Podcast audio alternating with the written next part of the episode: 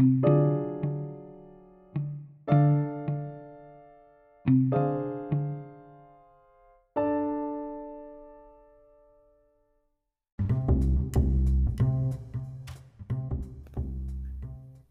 and welcome to the Pondering Theologian podcast. I am the host, Nathaniel. In today's episode, I want to look at another parable. Um, it's called the parable of the Pharisee and the tax collector.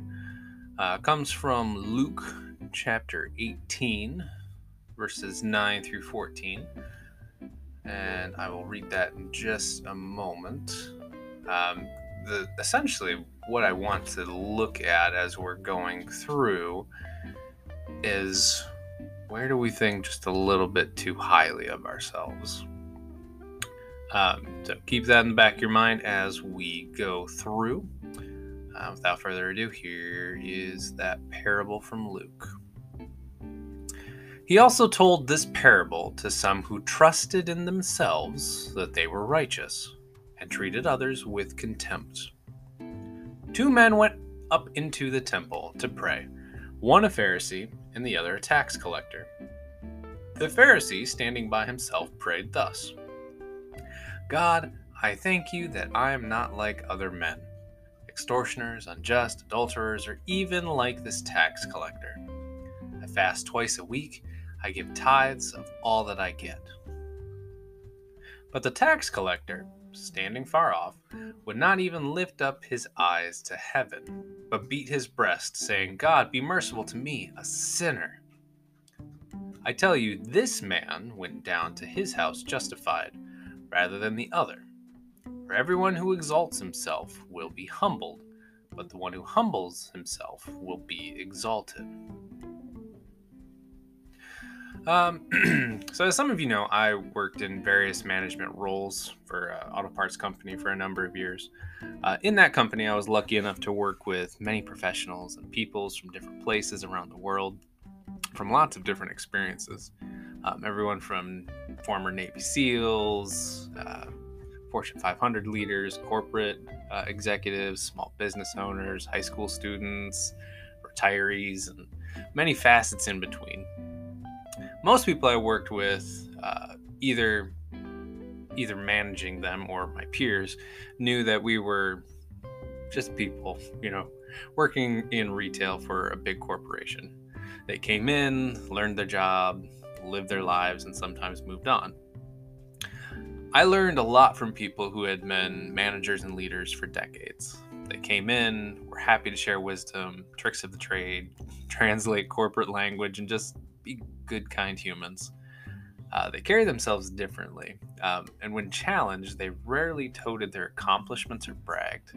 Uh, they would talk and advise as much as needed, but they were respected more for their willingness to take out the trash, clean the toilets, and otherwise, you know, go do some not fun work, sometimes hard work. Some people, however, uh, wore their titles on their sleeves. There uh, they're the people that you might refer to as those who had all bark and no bite. Um, at one location I worked at, it was near this business school.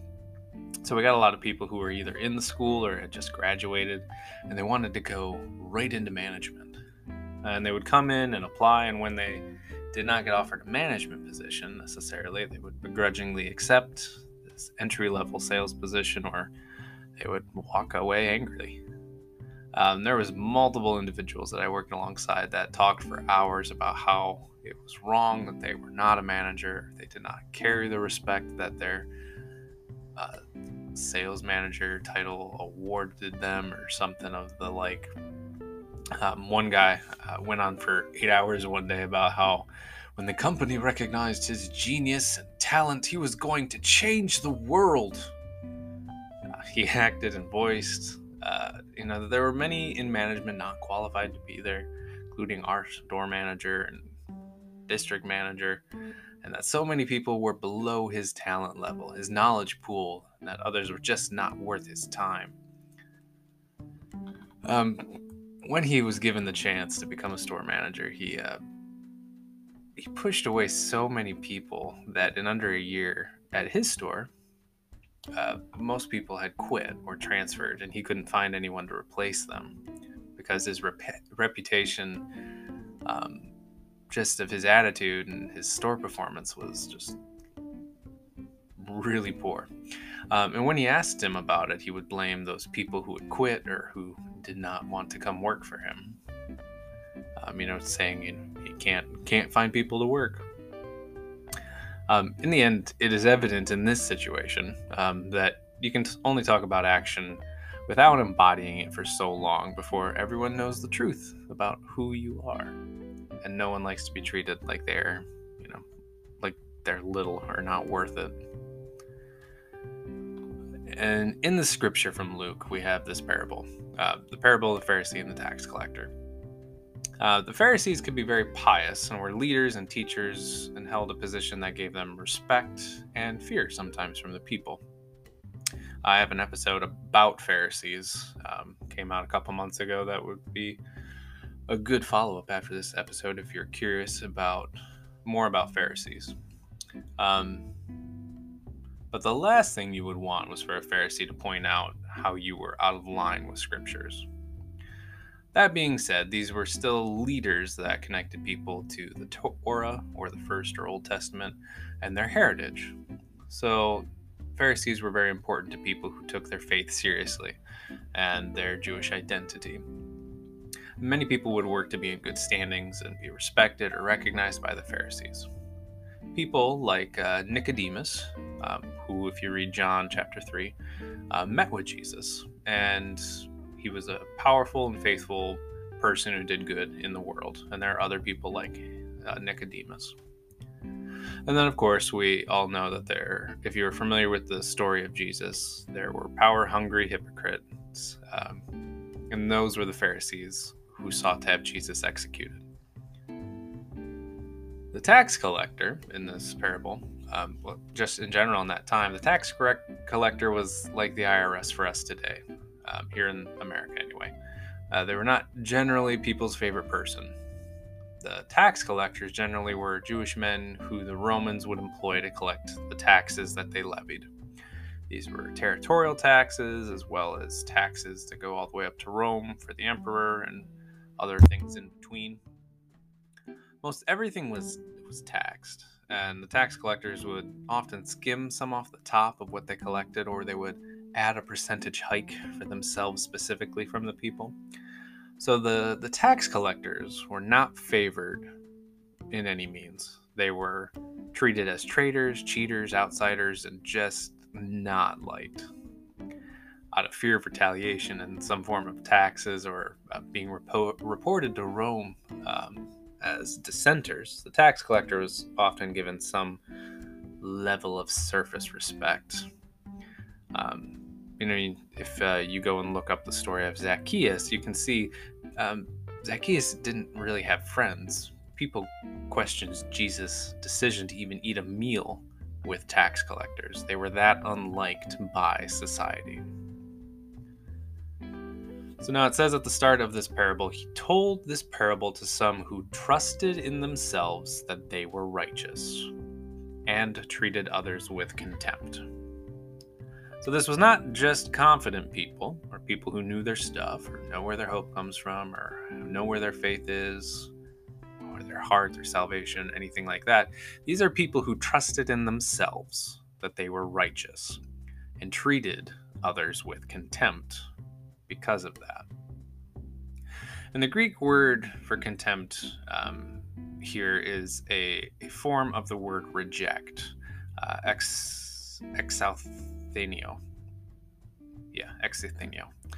Um, and it can be translated as to neglect, to disregard, to make a small account, to despise, multiple ways of saying that they thought that they were good people, like good godly people, and they thought that there were people lower than them. Many people, perhaps, in their eyes.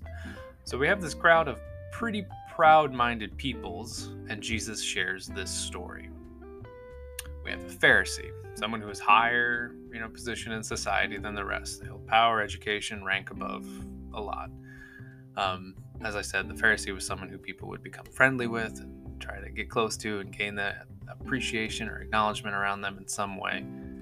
And we have this tax collector, someone viewed as scum, a traitor, someone who people would avoid.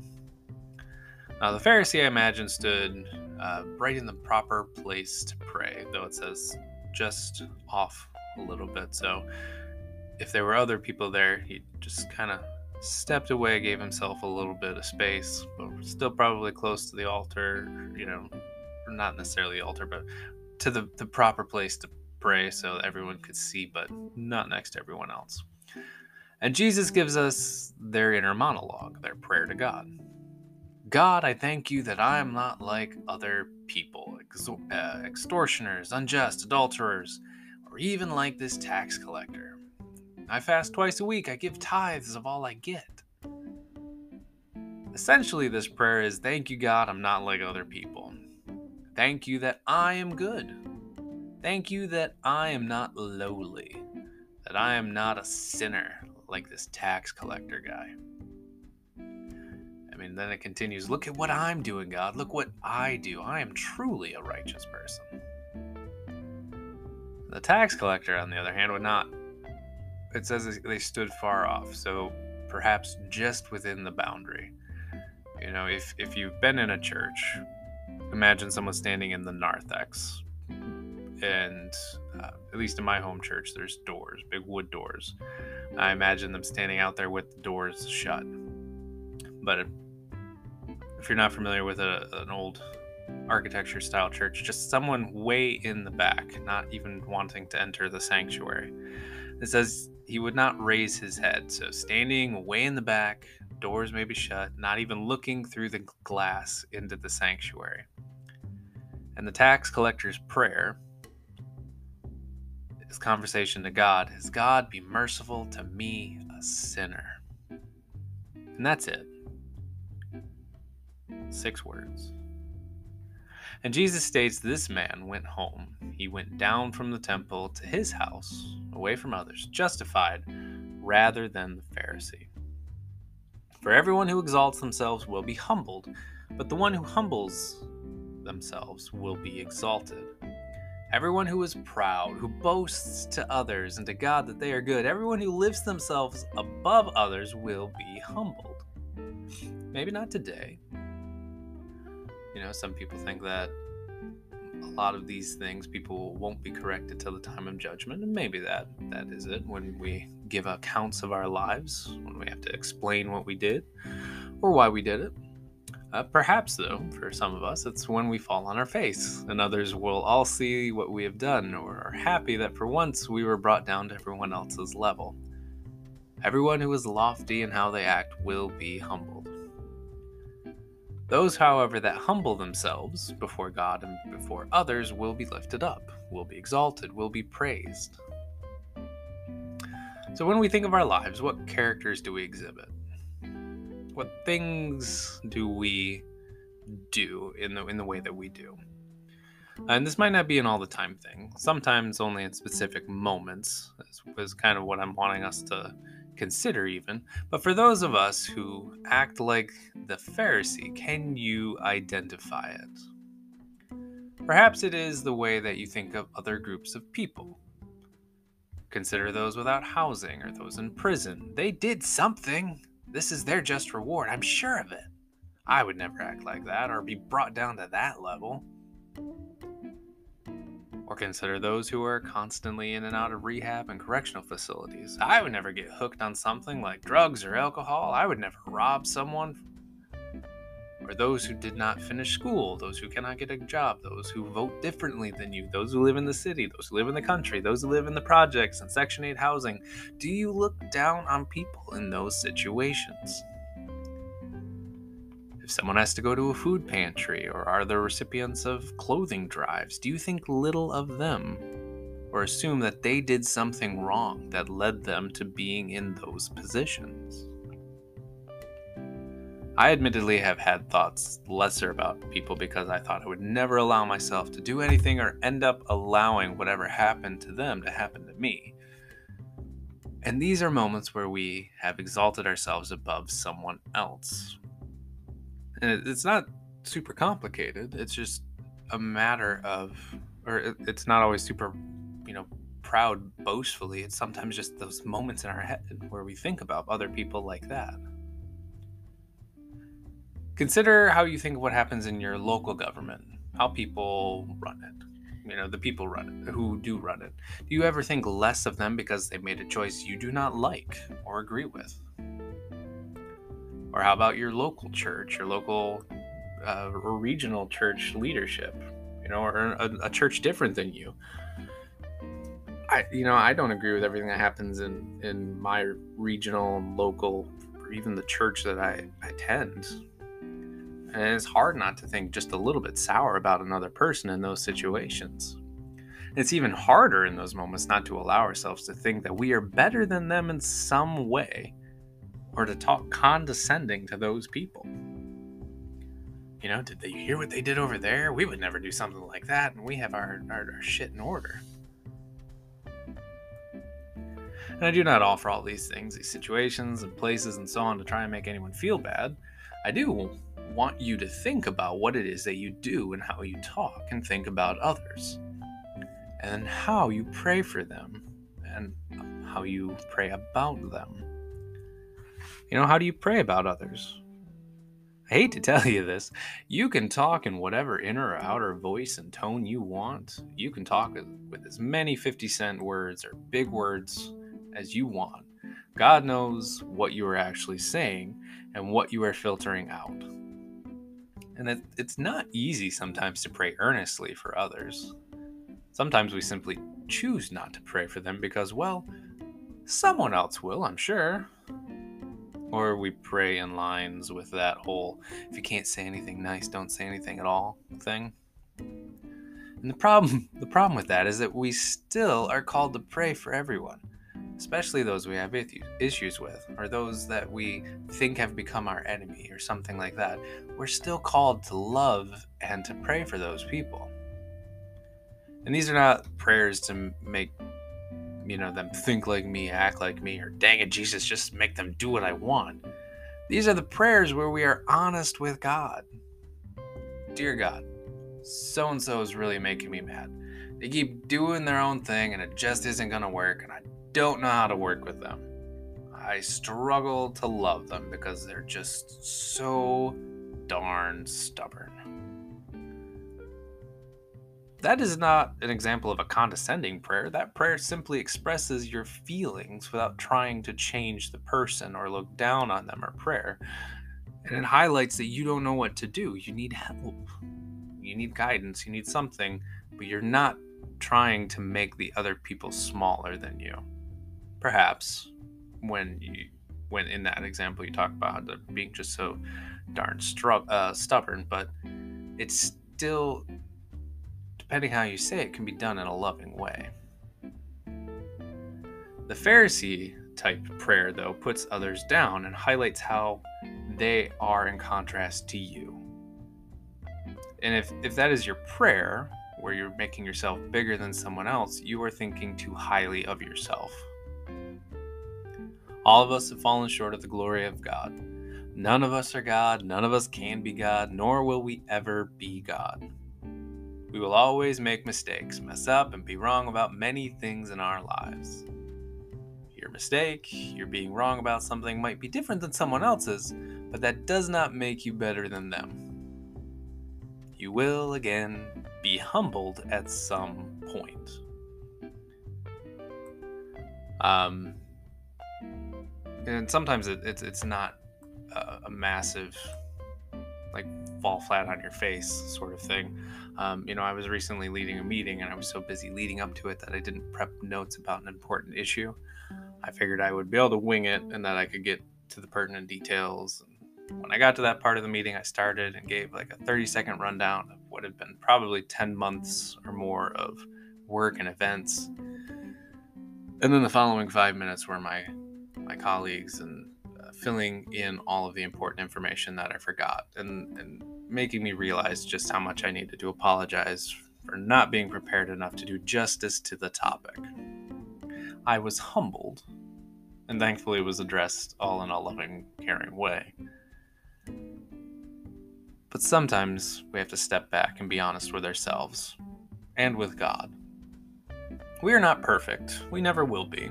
No matter how many years you've been a Christian, there's something for you to learn, to be better at, to understand. No matter how many years you practice a skill or something of the like, even if you get the title or, or honor of mastering that thing, there will be something new, some different way to do it, or the industry or whatever will pivot and take a different direction, and we will have to keep learning. None of us can ever, in all honesty, look down on others about anything and be justified. Your condescension is not justified. Your contempt it's not justified. And so, my question for y'all today is where are you exalting yourselves over another? Where are you exalting yourself over another? Where are you lifting yourself up over others? Where are you looking down on someone else for some reason? There's something called the seven levels of why. Um, it's where you start with a question and then you ask why you gave that answer.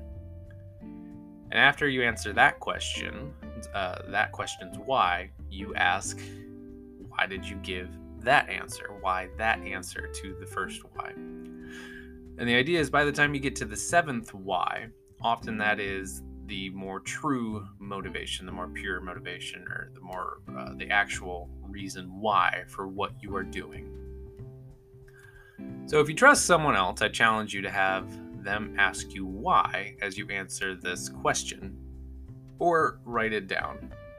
You know, who am I where am I exalting myself over others? And then ask seven times why it'll be aggravating. You know, I just like the process, but every time I have done it, uh, in whatever the topic is, I've learned something about myself. The last time my wife and I sat down and did this, by the time we were done, I was like angry on the edge of tears.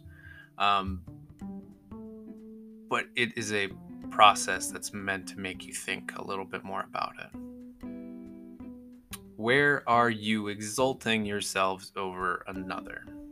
Where are you lifting yourself up over another? Where are you looking down on someone else for any reason? The point of this exercise is to make you look at the ways, the people, and such that you are putting down. The ways and the places that you're exalting yourselves. So, you know, not only where are you doing this, but why? Why are you doing this? you know, sit down today, you know, find 20 minutes at least to reflect on this. You know, set if you're at home, set your oven or your microwave timer. Don't run your microwave by it's, you know, empty, but use the timer function or your egg timer or use your smartphone, set a timer. And as always, I recommend you do it today because if you're like me, you'll forget by tomorrow. Where are the things that you are exalting yourself above others? Where are you looking down on others and why are you doing it? We're not ever going to make progress towards loving our neighbors, our siblings in Christ, our fellow creations, all in the image of God, until we can look at them on an even plane, eye to eye, where we belong. So that's where we're going to call it today. I I hope that you will do this exercise. Just sit down and look at it because at some point you will realize that there's someone that you think just a little bit down on or you talk a little bit condescending to or you think just a little ill about those people republicans democrats liberals um, you know climate change people black lives matter it, there, there's something somewhere where you are looking down on someone why are you doing it